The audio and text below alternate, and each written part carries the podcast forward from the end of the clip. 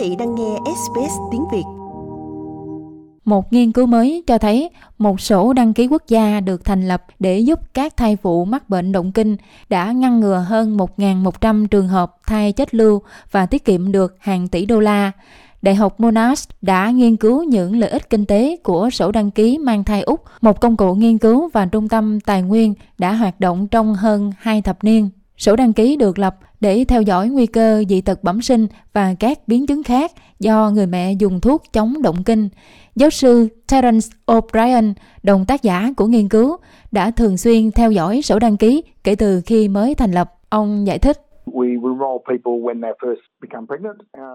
Chúng tôi ghi tên những người mang thai lần đầu tiên và sau đó, nếu họ bị thai chết lưu hoặc sảy thai, thì họ sẽ báo cáo trong các lần theo dõi và các báo cáo của bệnh nhân được ghi nhận. Sau đó, chúng tôi lấy thông tin từ các bác sĩ và bệnh viện để xác nhận điều đó, nhưng chủ yếu là từ báo cáo của bệnh nhân. Sổ đăng ký đã có thể xác định rủi ro liên quan đến một số loại thuốc. Dữ liệu được sử dụng như là một nguồn tài nguyên quan trọng để các bác sĩ xác định đâu là con đường an toàn nhất cho cả mẹ và con. Ông O'Brien nói về việc thiếu kiến thức đối với những rủi ro này khi cơ quan đăng ký được thành lập vào năm 1998. Chúng tôi đã không có thông tin.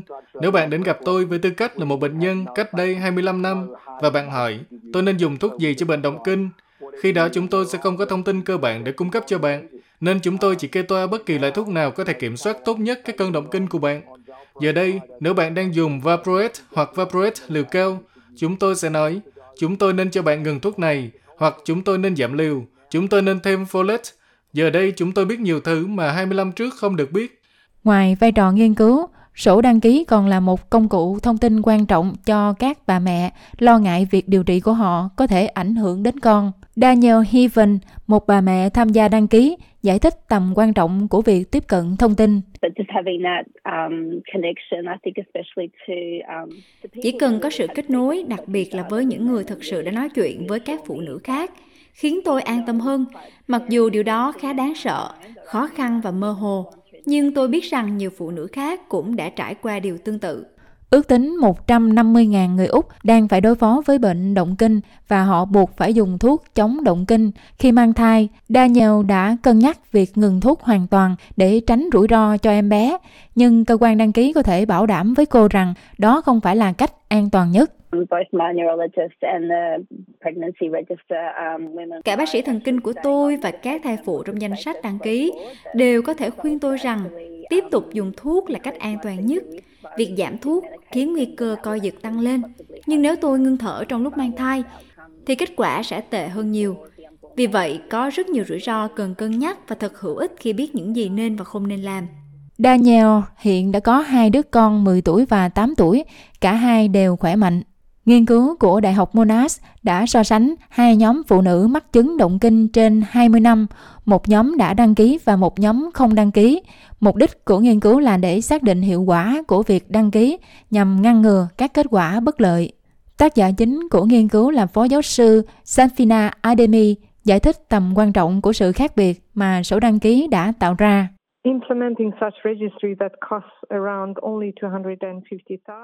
Việc thực hiện sổ đăng ký trong hai thập niên đã ngăn chặn hoàn toàn khoảng 9.600 kết quả bất lợi.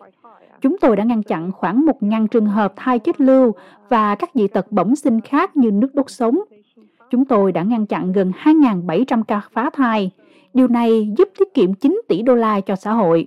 Mặc dù chương trình này có tác động tích cực đối với kết quả sức khỏe cũng như là hệ thống y tế, nhưng cơ quan đăng ký mang thai của Úc đã không nhận được tài trợ liên tục của liên bang, chỉ có thể dựa vào các khoản trợ cấp ngắn hạn và hỗ trợ từ các dịch vụ từ thiện. Bà Adami nói rằng những tác động tích cực của việc đăng ký đã được thể hiện rõ và với các loại thuốc chống động kinh mới trên thị trường có thể cho thấy nhu cầu về một lộ trình an toàn